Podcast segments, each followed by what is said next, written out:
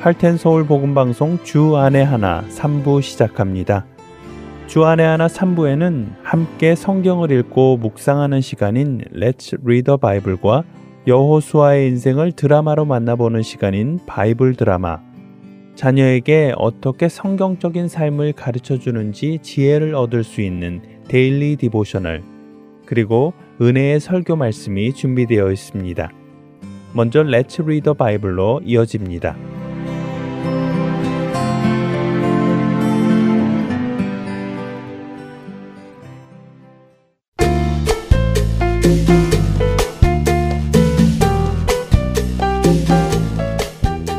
애청자 여러분 안녕하세요. The Bible 진행의 함혜진입니다. 여러분께서는 누구와 이야기를 하며 정말이야 맹세 라는 말을 해본 적이 있으신가요? 어릴 적 친구들과 이야기를 하다가 그런 말을 종종 했던 것 같습니다. 그런데 언제 그런 말을 했는지 생각해 보면 무언가 믿지 못할 말을 할 때 주로 했던 것 같습니다. 친구들에게 제가 보았던 놀라운 것을 이야기하는데 친구들이 제 말을 못 믿으면 정말이라고 맹세할 수 있다고 설득을 했던 것 같은데요. 영어권에서는 I swear to God이라는 말을 흔히 사용하지요. 정말 하나님께 맹세한다는 의미가 아니라 그냥 그 정도로 내 말이 진실이다 하는 것을 강조하기 위해 사용합니다. 오늘 우리가 함께 읽을 마태복음 5장 33절에서 37절에는 예수님께서 맹세하지 말 것을 말씀하십니다. 대부분의 사람들은 하늘에 두고 맹세하거나 눈에 보이는 무언가를 두고 맹세를 합니다. 자기 목숨을 걸고도 맹세를 하지요.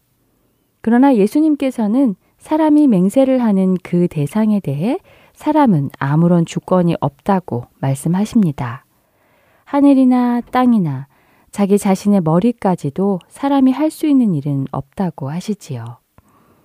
이 모든 것은 하나님의 것이기에 자신의 진실을 증명하기 위해 함부로 하나님의 이름을 사용하며 맹세하지 말라고 하시는 것입니다. 예수님께서는 단순히 옳은 것에는 옳다고 말하고 옳지 않은 것에는 옳지 않다고 말하라고 하십니다. 그 이상의 말은 악에서 나오는 것이라고 하시지요. 이 말씀은 사람이 대화할 때 단순히 옳다 혹은 그르다 라고만 말하라는 말씀은 아닙니다. 예수님의 말씀은 우리의 삶이 어떤 일에 대해 부연 설명이 필요 없을 만큼 늘 정직하게 살아야 하는 것을 말씀하시는 것입니다. 우리가 그래요, 맞아요 라고 답하면 사람들이 더 이상 정말입니까? 믿어도 되나요? 라고 질문하지 않아도 될 만큼 깨끗하게 살아가라는 말씀입니다. 반대로 우리가 옳지 않습니다. 라고 답할 때도 마찬가지지요. 나의 말에 늘 무언가 더 해야 하고 설명을 해야 하며 맹세까지 해야 하는 상황이라면 그 사람은 정직하게 살지 못하고 있는 것일 테니까 말입니다. 어떠세요, 여러분? 여러분께서는 정직한 생활을 하고 계시나요? 그렇게 살아가시기를 바랍니다. Let's read the Bible. 오늘은 마태복음 5장 33절부터 37절까지의 말씀을 읽고 마치겠습니다. 또 옛사람에게 말한 바 헛 맹세를 하지 말고 내 맹세한 것을 주께 지키라 하였다는 것을 너희가 들었으나 나는 너희에게 이르노니 도무지 맹세하지 말지니 하늘로도 하지 말라 이는 하나님의 보좌임이요 땅으로도 하지 말라 이는 하나님의 발등상임이요 예루살렘으로도 하지 말라. 이는 큰 임금의 성임이요. 내 머리로도 하지 말라. 이는 내가 한 터럭도 희고 검게 할 수 없음이라. 오직 너희 말은 옳다 옳다 아니라 아니라 하라. 이에서 지나는 것은 악으로부터 나느니라. Let's read the Bible. 오늘은 마태복음 5장 33절부터 37절까지의 말씀을 읽었습니다. 안녕히 계세요.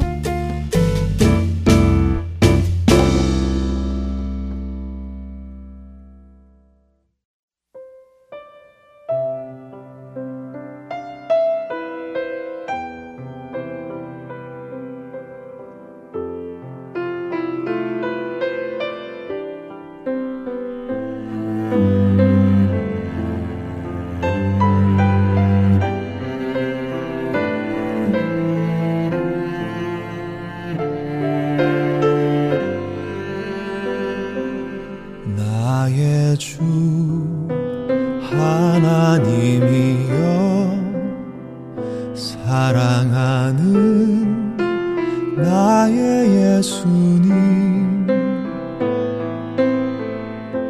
진실한 나의 마음을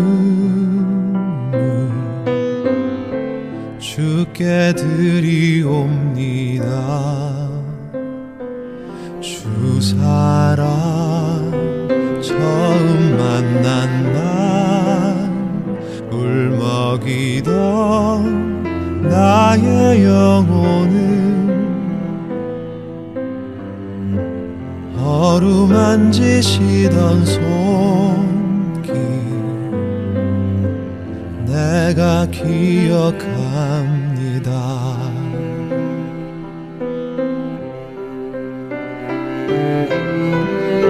주의 십자가의 보혈 놀라우신 사랑을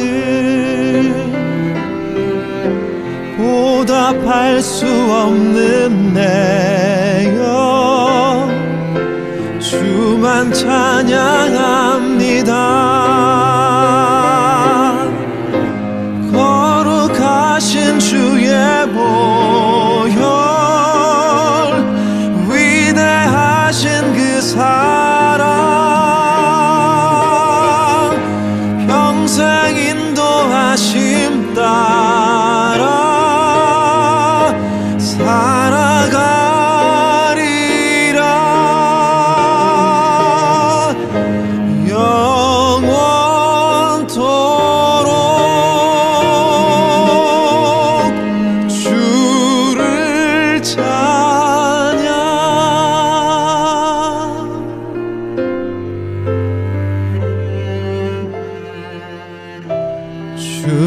사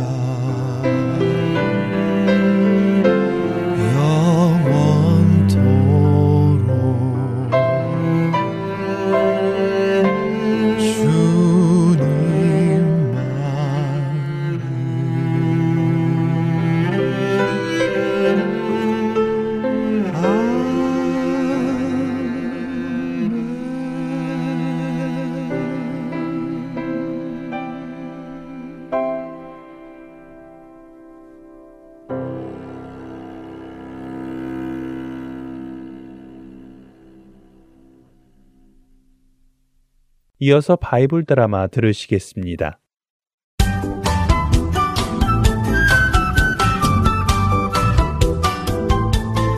애청자 여러분 안녕하세요. 바이블 드라마 여호수아 편 진행의 박윤규입니다.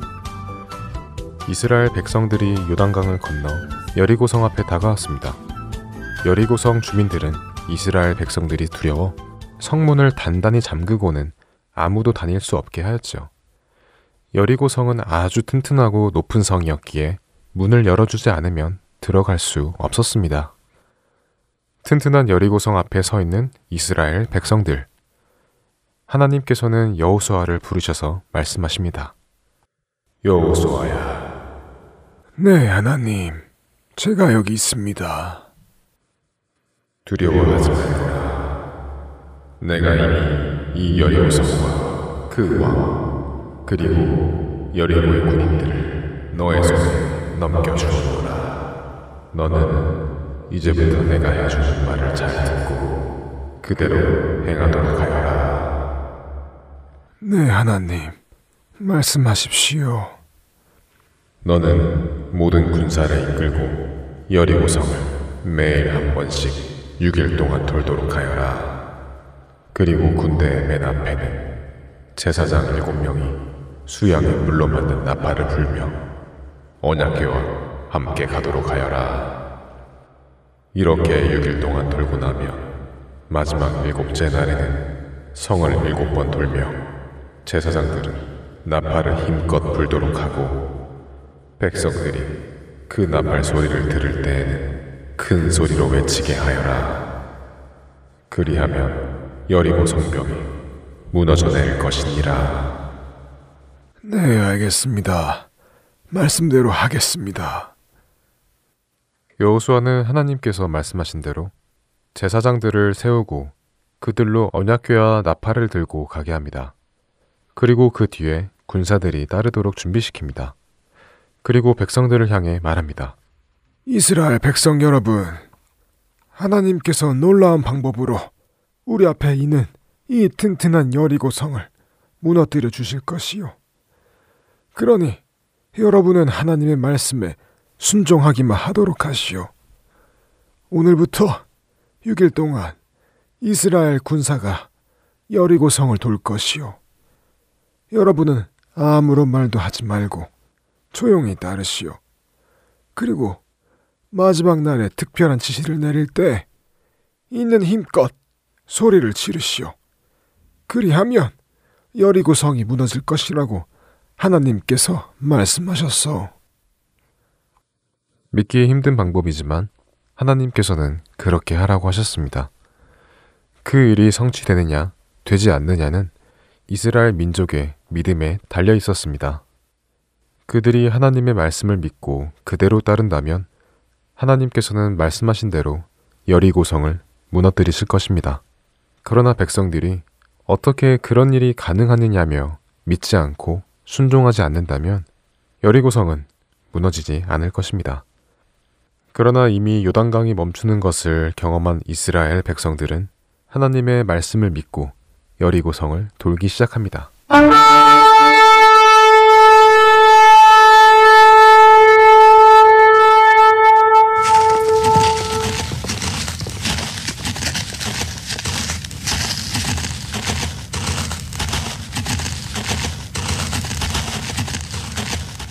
첫날 이스라엘 백성들은 하나님의 말씀대로 여리고성을 한 바퀴 돌고는 돌아와 진영에서 잠을 잡니다.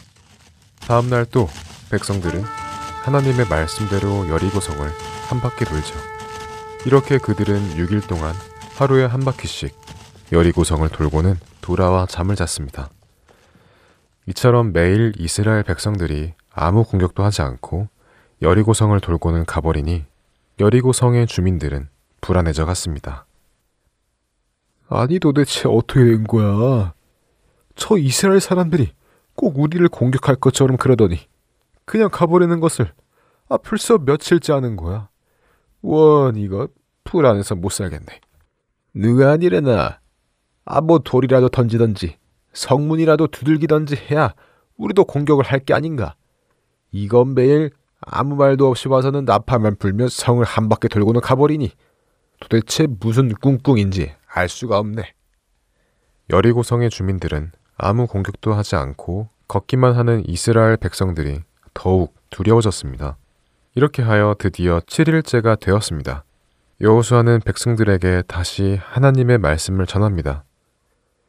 이스라엘 백성 여러분, 지난 6일 동안 수고들 했소.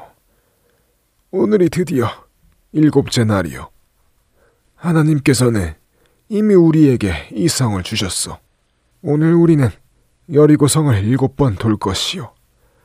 마지막 일곱 번째 돌 때 제사장들이 나팔을 불 것이니 그때 여러분은 큰 소리로 외치도록 하시오. 그리하면 성이 무너질 것이요.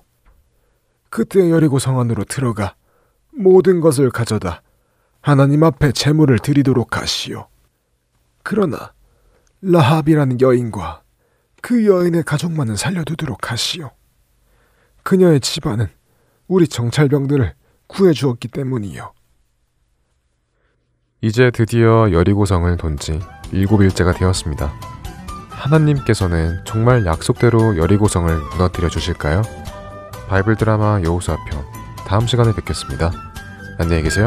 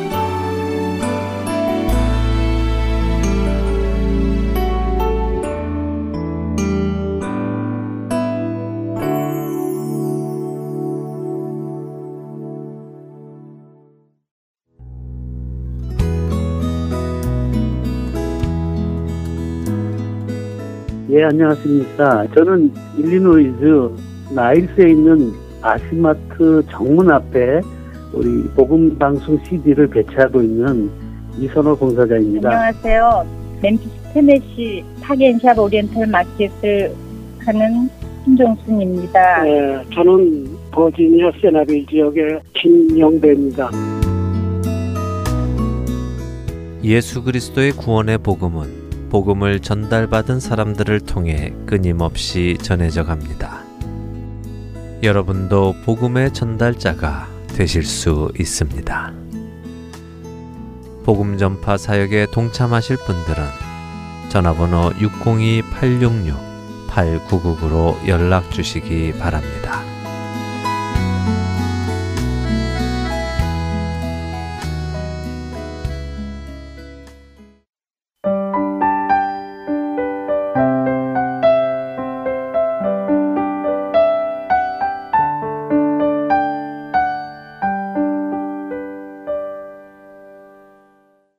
계속해서 Daily Devotional 보내드립니다.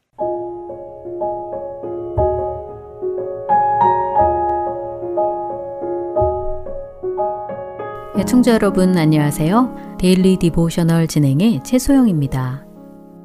우리 자녀들은 하나님께서 우리의 주인 되심을 믿고 모든 일에 하나님께 의지하고 있나요? 혹시 자신이 모든 것을 스스로 할 수 있다고 잘못 생각하지는 않는지요? 오늘은 이것에 대해 나누어 보고 함께 말씀을 묵상하는 시간 되시길 바랍니다. 오늘 Daily Devotional의 제목은 The Guiding Hand입니다. 마일스는 아빠와 함께 호수에서 보트를 타고 있습니다. 처음으로 보트를 직접 조종해 보며 즐거운 시간을 보내고 있었지요.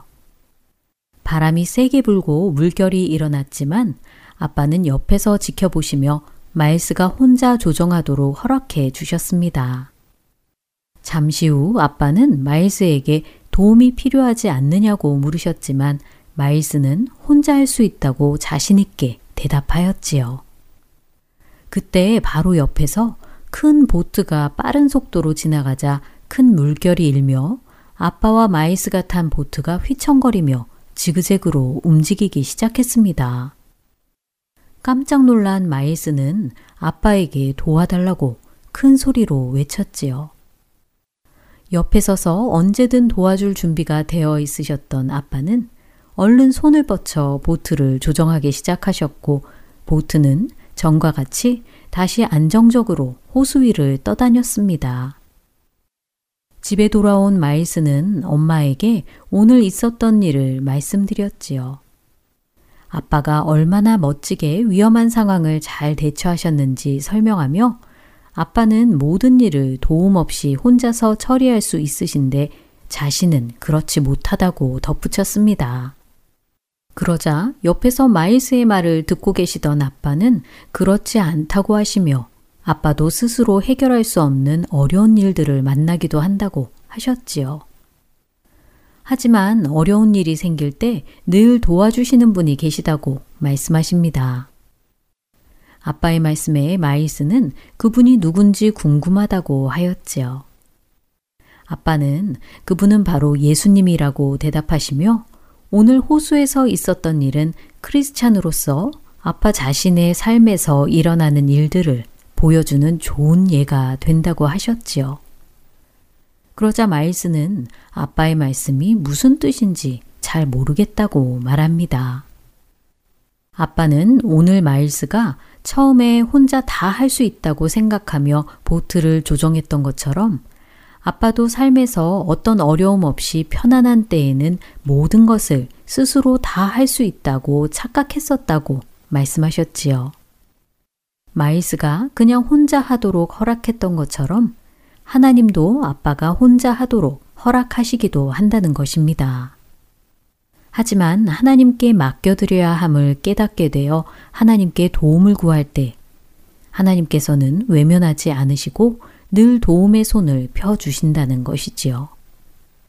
다른 사람을 사용하셔서 어떻게 해야 할지 깨닫게 하시기도 하고 또 성경 말씀을 통해 우리의 마음을 주장하셔서 인내하게 하시고 하나님을 더욱 신뢰할 수 있도록 도와주신다고 아빠는 설명해 주십니다.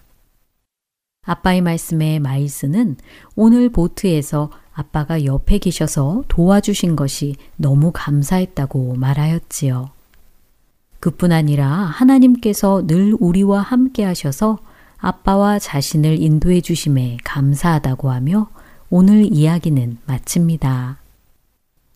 혹시 우리 자녀들도 모든 것을 스스로 할 수 있다고 생각하며 자신이 주인된 삶을 살고 있지는 않는지 함께 이야기해 보시기 바랍니다. 학교 생활이나 친구와의 문제 등 우리 삶의 모든 영역에서 하나님은 우리의 주인이시며 우리의 도움 되시는 분이십니다. 자녀들이 모든 일에 하나님께 의뢰하고 하나님의 말씀에 귀 기울일 수 있도록 도와주세요. 오늘 함께 묵상할 말씀은 이사야 58장 11절 여호와가 너를 항상 인도하여 메마른 곳에서도 내 영혼을 만족하게 하며 내 뼈를 견고하게 하리니 너는 물된 동상 같겠고 물이 끊어지지 아니하는 샘 같을 것이라 입니다. 물가에 심어진 나무가 가무는 해에도 걱정이 없고 결실이 그치지 아니함 같이 하나님을 의지하고 의뢰하여 복을 받는 우리 자녀들 되길 소망하며 오늘 데일리 디보셔널 마칩니다. 안녕히 계세요.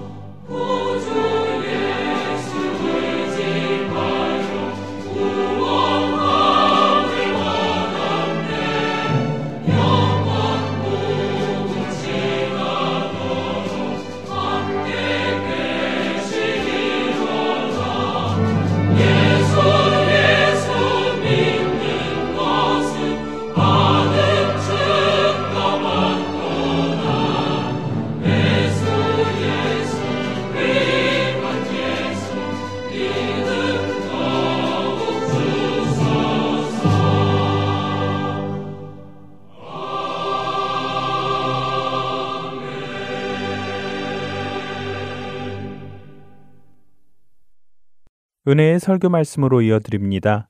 오늘은 서울 베이직교회 조정민 목사님께서 요한복음 15장 1절에서 8절을 본문으로 많은 열매 맺는 길이라는 제목의 말씀 전해 주십니다. 은혜의 시간 되시기 바랍니다.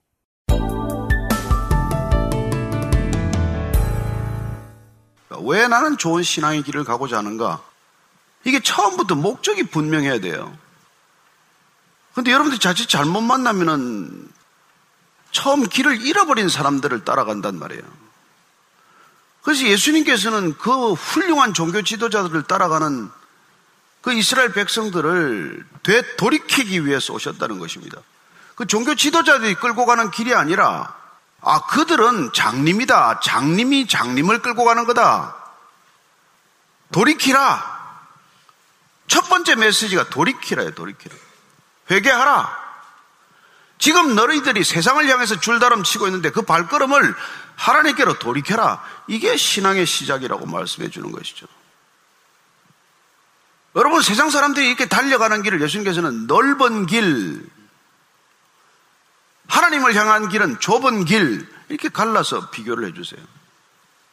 그러니 우리가 넓은 길을 그냥 줄다름 치기 위해서 여기 와서 잠깐 앉았다가 한 주간 동안 또 그 길을 가기 위해서 여기 오는 게 아니라는 것입니다. 여러분 그리스도인이 되면은 한 주간의 첫 시작은 오늘이에요.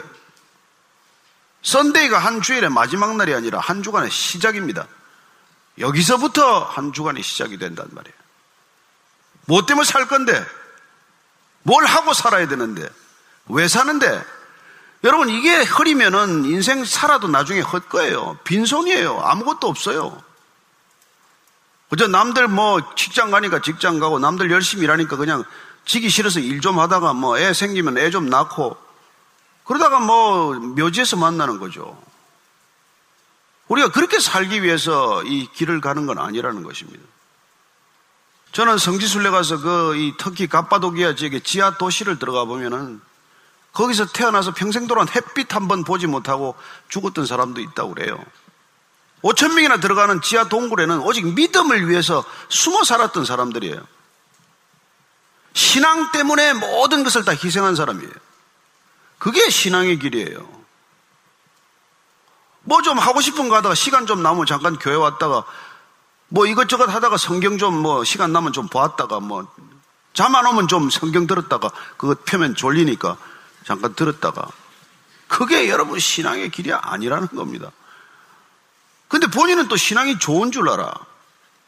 조금 주일 성수라도 하고 무슨 뭐 11조라도 내면 대단한 신앙인처럼 여기는데 뭐 그게 신앙의 지표가 아니라는 건 아니지만 그게 신앙의 전부도 아니고 그게 신앙의 건강한 지표가 될 수가 없단 말이에요. 좋은 신앙인이 되기 위해서는 어떻게 가야 되냐?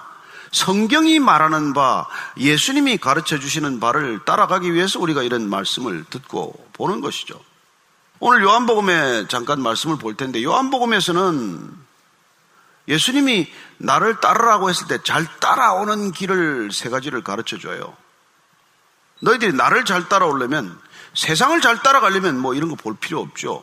그러나 우리가 주님을 잘 따라가기로 결정을 했기 때문에 주님을 잘 따르려고 하면은 주님께서는 세 가지 팁을 준단 말이에요. 너희들이 정말 나를 따르고 싶으니 그러려면 내가 하는 말을 잘 들으라고. 우리는 하나님의 말씀을 듣는 것으로 시작이 돼요. 지금 우리가 하나님의 말씀을 들으려면 성경을 읽는 것으로 시작이 되겠죠. 들으라. 이 말은 많은 뜻이 있어요. 들으라. 이건 주목하라, 경청하라는 뜻 아니에요. 그냥 흘려 들으라는 게 아니지 않습니까? 정신을 집중해서, 경청해서 제대로 들으라. 그러면 여러분, 우리 제대로 들으면 알게 돼요. 깨닫게 돼요. 이해가 돼요. 그리고는 그 말이 내 가슴에 담기게 돼요. 그러면 내 생각이 그 말씀에 담긴 말씀이 파놓은 골을 따라 흘러가게 된다고. 왜 예수님께서 자꾸 말씀, 말씀을 강조하냐? 오늘 성경에 헬라어 두 단어를 알고 가야 되는데, 하나는 로고스요, 하나는 레마라고 하는 단어인데, 로고스는 성경 전체 메시지 내지는 예수님께서 하신 말씀 전체를 로고스라고 말합니다. logical 하는 이 어원이 된 말이죠. 레마라는 말은 우리 가슴에 담긴 말, 남겨진 말, 우리 안에 거하는 말, 우리 안에 머무르는 말, 우리를 인도해 가는 말, 그런 말을 그런 메시지를 내마라고 하는데 예수님께서 오늘 내 말이 너희 안에 거하면 너희가 진리를 알고 내 제자가 되는데 진리가 너희를 자유롭게 하리라고 할 때 이건 성경 전체 메시지 로고스를 뜻한다기보다도 예수님께서 하신 어떤 말씀이 내 마음에 콕 박히듯 새겨지듯 그 말씀이 나를 끌어가는 어떻게 보면 삶에 추동해 나가는 놀라운 능력이 되는 것이죠. 왜냐하면 그 말씀이 내게 주신 말씀은 우리의 생각 전체를 정리하는 놀라운 능력이 있게 말입니다. 마치 어, 안테나와 같은 거예요. 안테나가 하나 높이 달리면 거기에 맞는 주파수가 걸려서 메시지를 쭉 하나 빨아들이듯 그 말씀이 우리 전체 메시지를 정리하게 되고 우리의 주변에 있는 모든 정보나 우리의 그 무슨 뭐 컨텐츠가 됐건 그런 것들이 그 맞는 안테나에 맞는 것들만 오게 된다고. 그래서 그 말씀을 그렇게 중요시 하는 거예요. 제대로 된 말씀을 우리가 받게 되면 그 말씀에 합당한 메시지나 정보들이나 컨텐츠가 쭉 빨려들어서 우리는 헷갈리지 않는 분별력을 갖게 된다는 것입니다. 뭐 때문에 성경 읽겠어요? 그런 기준, 그런 영적인 안테나를 높이 세우기 위해서 그런 일을 한단 말이죠. 그래서 예수님 잘 따라가려면 그분이 무슨 말씀을 했나, 또 그분 말씀 가운데서 나한테 특별히 주시는 말씀이 있어야 돼요. 두 번째는 예수님께서 너희들이 서로 사랑해라. 내가 너희를 사랑한 것 같이. 문제는 그거죠. 예수님이 사랑하는 것은 일반적인 사랑이 아니란 말이에요. 무슨 형제 간의 사랑, 남녀 간의 사랑, 혈육 간의 사랑이 아니라 사랑 안 해도 될 것을 사랑하기로 결정하는 사랑. 소위 그 아가페 사랑을 하라. 그러면 아가페 사랑을 하면 아, 세상 사람들이 저 사람들이 내 제자구나 이걸 알게 된다는 거예요. 그러니까 예수님을 따라가려면은 아가페, 아가파오 이 사랑을 하고 있어야 된단 말이에요. 뭐 우리가 가치 있다고 생각하는 건 누가 사랑 못 해요. 그래서 뭐 정말 저 사람이 내 마음에 드니까 사랑할 수 있죠. 내가 사랑하니까 죽도록 뭐 공찰 수 있죠. 그리고 뭐 친구 전에 깊은 우정을 쌓을 수도 있죠. 그런 걸 우리는 뭐 에로스니 필로스니 무슨 또 혈육의 사랑은 스토로게 이런 여러 가지 단어가 있지만 우리가 그 당시에 예수님의 사랑을 표현할 길이 없어서 그 사람들이 고심하다가 택한 단어가 아가페라는 말이에요. 이거는 사랑할 가치가 없는 걸 사랑하는 거예요. 저와 여러분이 하는 걸 보면 하나님 사랑받을 자격이나 조건이 하나도 없죠. 그런데 하나님께서 사랑하기로 결정하셨단 말이에요. 그래서 그분을 따라가려면은 그런 사랑을 하고 있어야 그게 아, 저 사람들은 예수 믿는 사람이구나. 뭐 이런 얘기를 듣는다는 것이죠. 오늘 세 번째 예수님이 나를 잘 따라오는 길. 그 열매를 많이 맺으라고 그래. 열매를 많이 맺어라. 너희들이 열매를 많이 맺으면 그러면 아 세상 사람들이 저 사람들은 예수 제자구나 이걸 알게 된다는 그런 뜻이에요. 그 어떤 열매를 맺어야 되는데? 뭐 돈을 많이 벌면 되나요? 무슨 큰 권력을 지면 되나? 학위를 두 개, 세 개 하면 되나요? 그러니까 무슨 열매를 맺으라는 것인가? 이걸 또 잘 알아야 돼요. 오늘 우리가 예수님께서 하시는 이 말씀을 한번 먼저 같이 읽고 또 얘기를 좀 더 나눠볼 텐데 요한복음 15장 1절에서 8절까지를 같이 읽겠습니다. 시작. 나는 참 포도나무에 내 아버지는 농부라 무릇 내게 붙어 있어 열매를 맺지 아니하는 가지는 아버지께서 그것을 제거해 버리시고 무릇 열매를 맺는 가지는 더 열매를 맺게 하려 하여 그것을 깨끗하게 하시느니라 너희는 내가 일러준 말로 이미 깨끗해졌으니 내 안에 거하라. 나도 너희 안에 거하리라. 가지가 포도나무에 붙어 있지 아니하면 스스로 열매를 맺을 수 없음 같이 너희도 내 안에 있지 아니하면 그리하리라.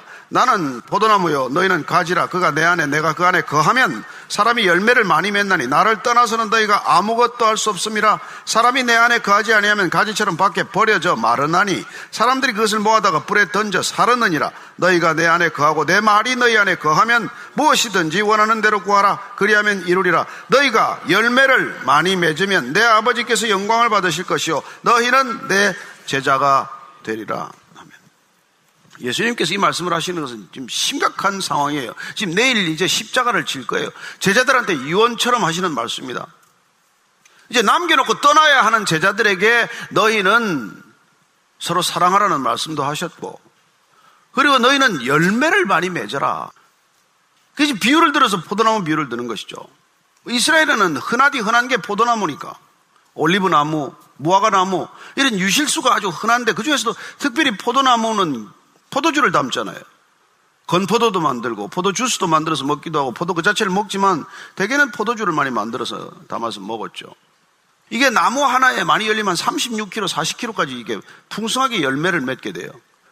근데 이 예수님께서 지금 하나님 아버지는 농부다. 나는 포도나무다. 그리고 너희는 가지다. 신앙이란 뭐냐? 가지가 포도나무에 붙어 있는 거다. 가지의 역할은 뭐냐? 가지의 소명은 뭐냐? 열매 맺는 거다. 그리고 열매를 많이 맺어라. 얼마나 쉬운 말이에요. 신앙이란 뭐라고요? 열매 맺는 삶이다. 이 말이죠. 좋은 신앙이란 뭐예요? 많은 열매를 맺는 것이다. 근데 오늘 예수님께서 너무나 그 사람들한테는 상식적이고 알아듣기 쉬운 말을 하는 거죠. 많은 열매를 맺으려면 그 사람들 어떻게 하는지 잘 알아요. 가지치기 하죠.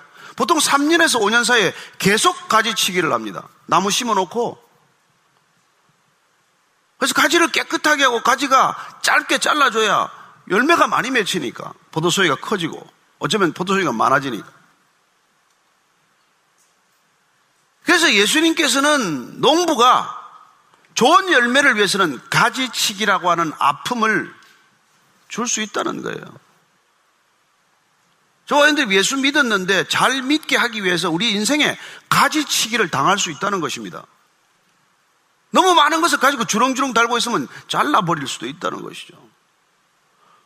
이 가지치기는 두 가지예요. 좋은 열매를 맺기 위해서 가지치는 법도 있고 가지가 안 맺히기 때문에 아예 잘라버리는 수도 있다는 것입니다.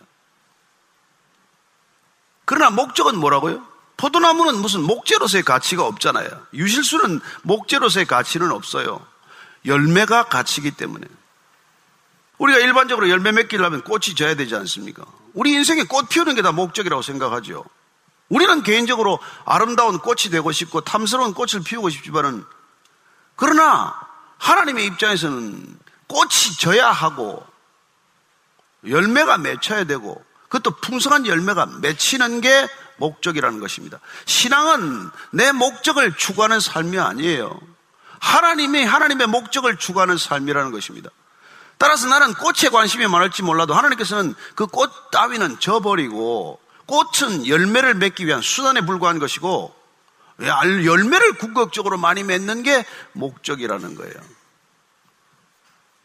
그래 여러분들이 이게 뭐 크리스찬이 한번 되어보겠다고 이 길을 덤석덤석 따라왔다고 하더라도 아하 이런 컨셉은 분명히 알고 가시라는 거예요. 내 꿈을 이루기 위해서 여러분들이 신앙생활 하는 게 아니라는 것입니다.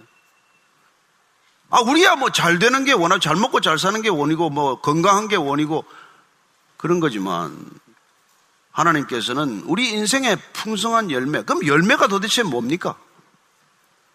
이 구약 전체를 보면은 하나님께서 정말 이 포도나무 비유를 구약에서도 하고 계세요. 그래서 이사야서라고 하는 구약 성경을 보면은 하나님께서 이스라엘 백성에 대한 서운함을 토로하고 있는 걸 보게 됩니다.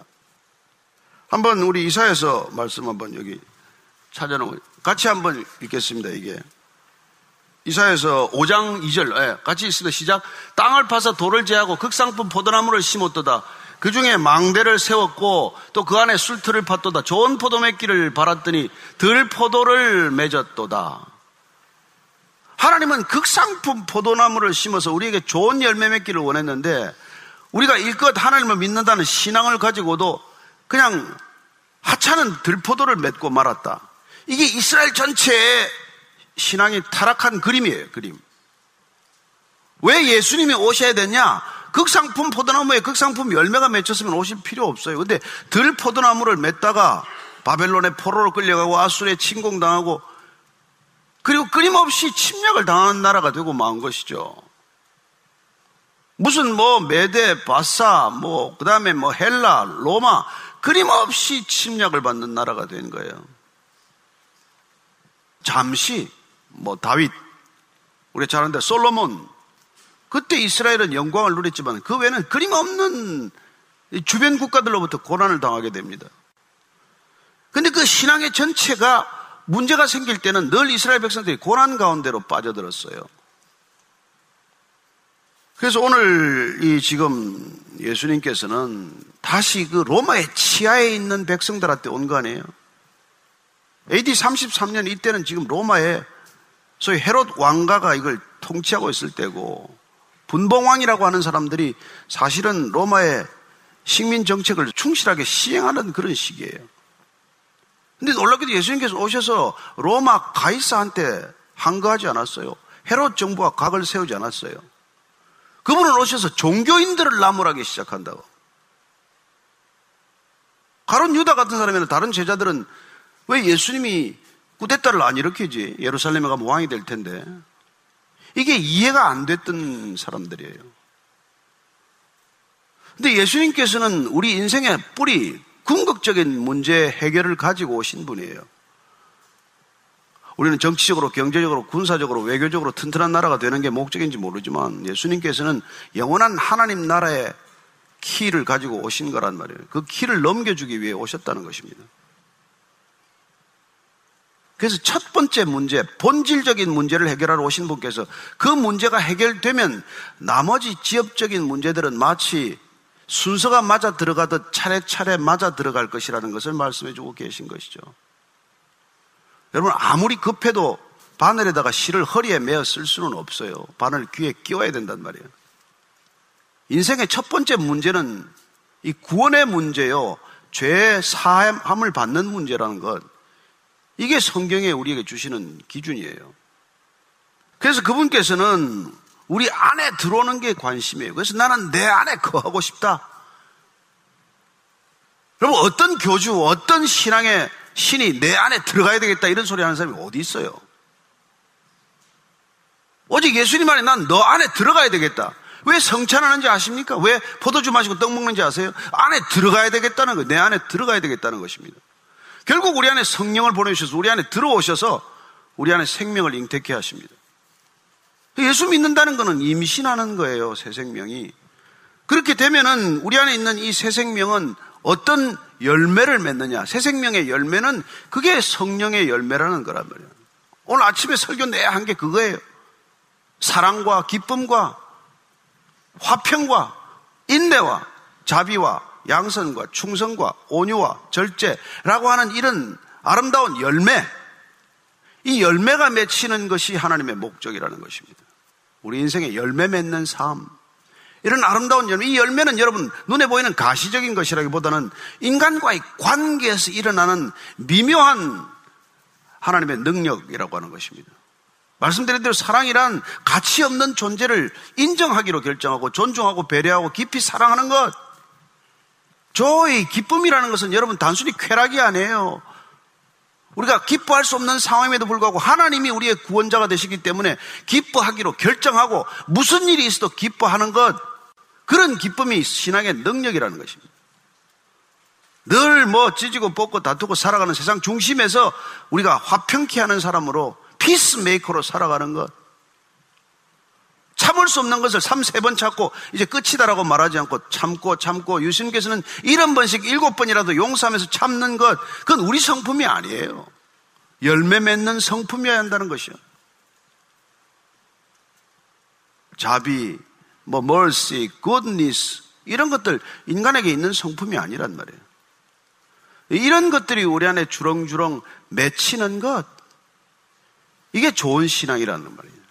무슨 뭐 대단한 일을 하고 무슨 뭐 성도들이 몇만 명씩 모여 큰 집을 짓고 이거는 뭐, 뭐, 뭐 그런 다른 사인이 있을 수도 있죠. 그러나 본질은 그게 아니란 말이에요. 그럼 본질을 잃어버리면 다 잃는 겁니다. 뭐 그런 말 있잖아요. 뭐 돈을 잃으면 조금 잃는 것이요. 건강을 잃으면 많이 잃는 것이고 명예를 잃으면 다 잃는 것이다. 세상 사람도 그렇게 살아가요. 우리는 뭡니까? 우리 신앙을 잃어버리면 다 잃는 것이죠. 신앙 가운데서도 우리가 형식적인, 절차적인 그런 것들이 아니라 신앙의 뿌리, 본질, 핵심을 놓치면 다 잃은 거예요. 다 놓친 거란 말이에요. 그러니 예수님께서 지금 그 본질을 붙들라. 너는 열매 맺는 걸 인생의 목적, 신앙의 목적으로 삼으라는 것이죠. 여기 와서 뭐 여러분 교제할 사람들이 많습니까? 여기서 교제할 사람 별로 없어요. 그냥 몇 사람 알면 돼요. 신앙에서 본받을 만한 사람 몇이 있고 같이 기도할 수 있는 작은 공동체면 좋게요.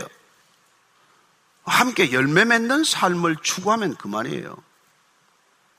근데 한국인들의 의식 가운데는 무슨 뭐, 뭐, 뭐 대단히 큰 교회가 좋은 교회에서 그런 교회를 나가면 어디 나간다고 당당하게 얘기를 해. 뭐 조금 조그만 교회 나가면 에, 그냥 동네 교회 나갑니다. 뭐 작은 교회 나갑니다. 어딘데요? 아 그냥 집 가까운 교회입니다. 이름도 말도 못해. 왜 그러는데? 저는 여러분들이 예수님을 만나야 열매가 맺힌다는 것을 기억하십시오. 좋은 교회, 큰 교회 다니고 무슨 베이직 교회 다닌다고 열매가 맺는 게 아니에요. 자동적으로 맺히는 거 하나도 없습니다. 여러분들이 예수님을 알고 예수님의 말씀이 내 안에 거하고 거한다는 것은 지속적으로 계속해서 그 말씀이 내게 영향을 주고 있다는 뜻이에요. 우리가 같이 한 집에 살면 서로 영향을 주고받지 않습니까? 그래서 결혼하면 서로 얼굴도 닮아간다고 그러잖아요. 그렇습니다. 예수님을 날마다 만나면 얼굴도 닮아오고 그분의 말씀이 날마다 내 안에 거하면 내 생각도 하나님의 생각을 닮아가는 삶이 된다는 거예요. 그게 좋은 신앙이다 이 말입니다. 저는 여러분들이 뭐 안 가려면 아예 그냥 접어버리고 뭐 여기 보니까 내하고 적성이 안 맞다 그러면 뭐 절을 가든지 모스크를 가든지 뭐 하다못해 미아리를 가서 또 점집으로 돌아가든지 그게 아니라면 확실히 가야 돼요. 제가 그러지 않습니까? 인생의 가장 바보 같은 게 뭔지 모르고 따라가는 거예요. 모르고 따라가는 거예요. 여러분, 회사는 여러분의 꿈을 이루어주는 게 아니라 사장이 자기 꿈을 이루려고 만든 거예요. 거기 가서 내 꿈 같은 거 찾지 마세요. 내 꿈을 찾으려면 창업을 하지 왜 거기를 가서 그렇게 헤매요. 결혼은 내 꿈을 추구하려다가 다 깨져요. 그런 착각하지 마세요. 결혼은 내 꿈이 깨어져야 결혼이에요. 그죠? 그래서 내가 상대방의 꿈을 이루어 주겠다. 그러면 둘 다 꿈을 이룰 수도 있어. 그런 거 아닙니까? 결혼이란 내 꿈을 추구하는 것이 아니라 상대방을 추구하는 거라는 걸 알고 가야 결혼이 평탄하죠. 신앙은 더하단 말이에요. 뭐, 뭐, 잠시 뭐, 암에 걸려서 뭐 올 수도 있고, 부도가 나서 교회 올 수도 있지만은, 그래서 그런 것들이 뭐 회복되는 걸 경험할 수도 있지만, 그러나 그게 본질은 아니란 말이에요. 그런 걸 통해서도 하나님께서는 나를 따르라. 내 믿음을 보고 싶다. 이런 거란 말이에요. 한 가지 예수님의 예화를 마치고 듣고 마치겠습니다. 예수님께서 뭐 그 이 배단이라는 동네, 배단이라는 게 가난한 자의 마을이라는 뜻이기 때문에 예루살렘에서 한 5km 떨어져 있나요? 그 마을에 자주 들르던 집이 있어요. 그 문둥이 시몬 집이라고도 하고 거기에 이제 두 자매가 있는데 마리아 마르다라는 자매가 있는데 마르다가 그날도 예수님이 오신다니까 그냥 좋아서 막 밥상을 차리고 그냥 흐드러지게 뭘 준비를 하다가 보니까 동생, 여동생 마리아는 예수님 발치에 앉아서 그 말씀을 듣겠다고 귀를 기울이고 있는데 속이 뒤집힌 거예요. 나는 바빠 죽겠는데 저 동생은 저러고 있으니까 예수님한테 가서 예수님 저 동생한테 가서 좀 일좀 하라고 하세요. 일 좀. 그때 예수님께서 중요한 말씀을 하시잖아요. 내버려 두라. 마리아는 좋은 것을 택했다. 한 가지라도 좋은 것을 그냥 하게 내버려 둬라. 뭐 여러 가지 해석도 있고 여러 가지 설교, 여러 가지 무슨 뭐 관점들이 있지만은 어쨌건 예수님께서 좋은 것, 소중한 것을 택하는 것을 지혜롭게 여긴다는 것입니다. 저는 여러분들이 이 바쁜 세상 아니에요? 왜 이런 시간을 갖습니까? 예수님 말씀 듣고 싶고 예수님 알고 싶어서 아니에요. 그분 알아서 뭐 할 건데? 그분께서 우리에게 열매를 맺게 하기 때문에 그렇다는 거예요. 여러분들이 어떤 열매를 맺었는지 한번 결산해보고 한 해를 마무리할 수 있게 되기를 바랍니다. 기도하겠습니다. 하나님 아버지, 주께서 우리를 부르셔서 나를 따르라고 하실 때 주님께서 무슨 답답한 일이 있어서가 아니라 우리가 살아가는 모습이 답답해서 부르신 줄로 믿습니다. 열매를 맺어라. 가지치기를 당하는 아픔이 있더라도 많은 열매를 맺어라. 그러면 너는 내 제자가 될 것이라고 말씀해 주셨사오니 하나님 아버지 끝까지 아픔과 고난과 고통을 겪더라도 가지치기를 당하더라도 주님의 원하시는 그 열매 맺는 인생이 되게 하여 주옵소서. 그래 참된 신앙의 길 끝까지 완주하게 하여 주옵소서. 예수님 이름으로 기도합니다. 아멘.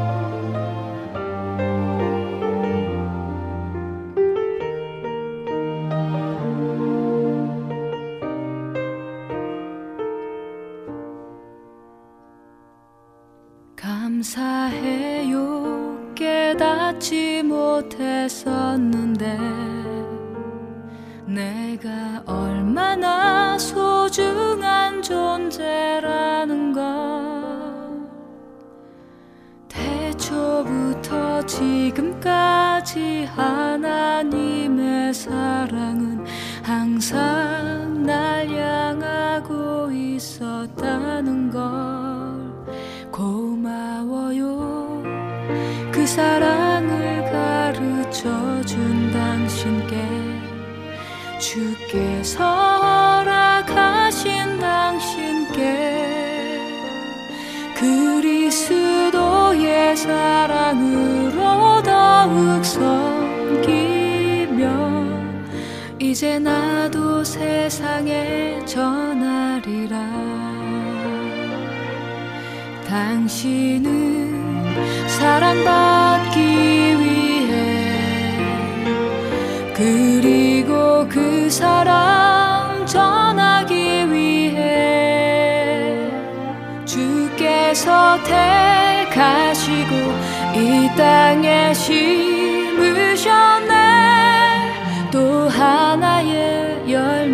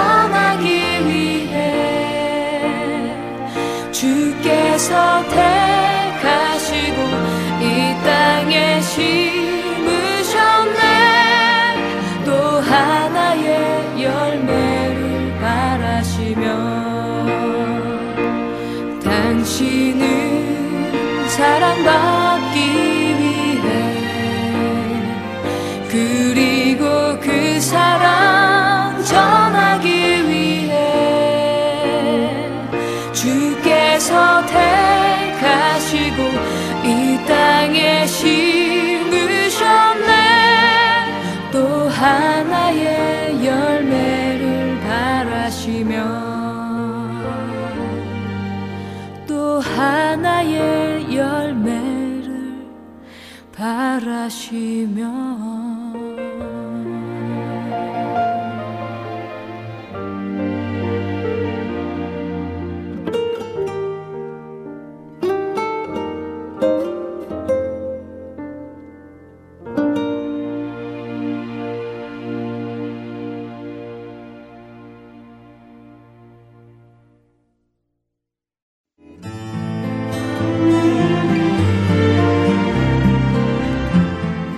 주 안에 하나 3부 준비된 순서는 여기까지입니다. 청취해주신 여러분들께 감사드립니다. 다음 주에 다시 뵙겠습니다. 안녕히 계세요.